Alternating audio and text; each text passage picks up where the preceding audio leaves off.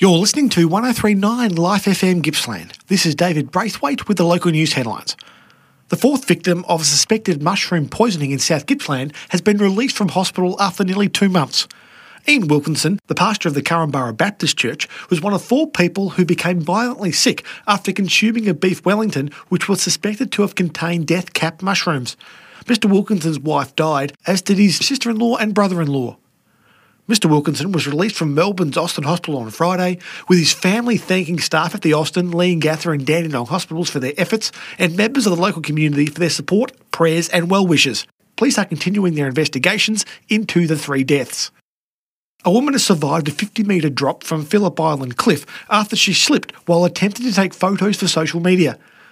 Emergency services were called to Cape Woolamai after reports a woman had fallen from a cliff face about 12:20 p.m. on Saturday. The 22 year old is believed to have left the walking track to video the scenery when she accidentally fell, according to police. Rescue crews winched the woman to safety and she was taken to hospital in a serious condition. Police said the injuries, which weren't life threatening, included multiple fractures. Police added the incident was a reminder to tourists to be cautious and abide by safety warning signs.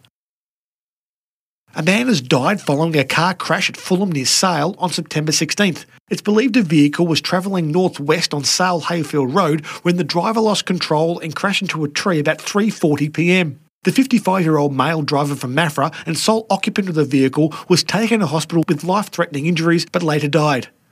The investigation remains ongoing, with witnesses asked to phone Crime Stoppers on 1800 333 000.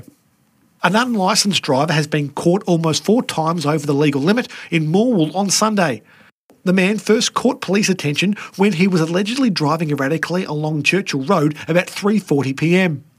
The 26-year-old Morwell man was taken back to a local police station where he returned an alleged evidentiary breath test result of .192. The man, whose vehicle was impounded at a cost of $1,185, is expected to be summoned in relation to drink driving. Latrobe City Council will resume in person council meetings next week.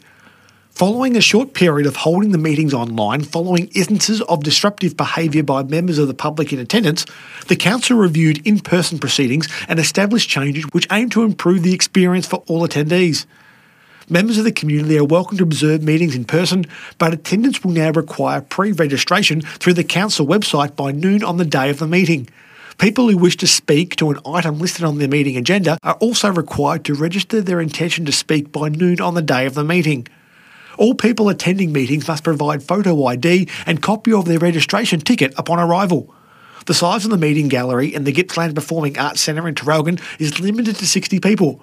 In a statement, Latrobe City Council said it believed face to face interactions among councillors were essential to fostering a sense of community and constructive dialogue, with the return of the public gallery a positive step. Meetings can still be viewed on the Latrobe City Council YouTube channel. The next meeting is scheduled for Monday night. Friends of the Earth Australia has congratulated Esso Australia for rejecting the idea of dumping retired oil and gas platforms into the ocean to form fishing reefs. During Melbourne consultations last week, Esso told Friends of the Earth the news it would now remove the platforms, including the long steel support structures or jackets, from the water.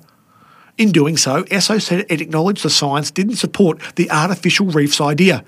Esso is planning to remove 13 retired oil and gas platforms from Bass Strait in coming years.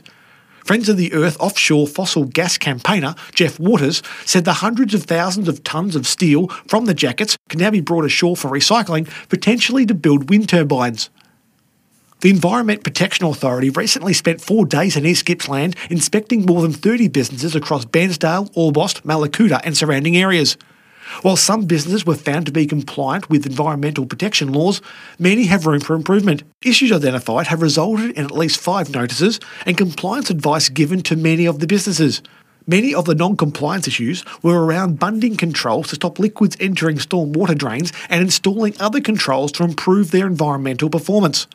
EPA Region Manager Jessica Bandiera said the team of officers also provided advice on the Environment Protection Act, in particular the General Environmental Duty, which requires all Victorians to take reasonable actions to reduce the risk of harm from their actions to human health and the environment from pollution or waste.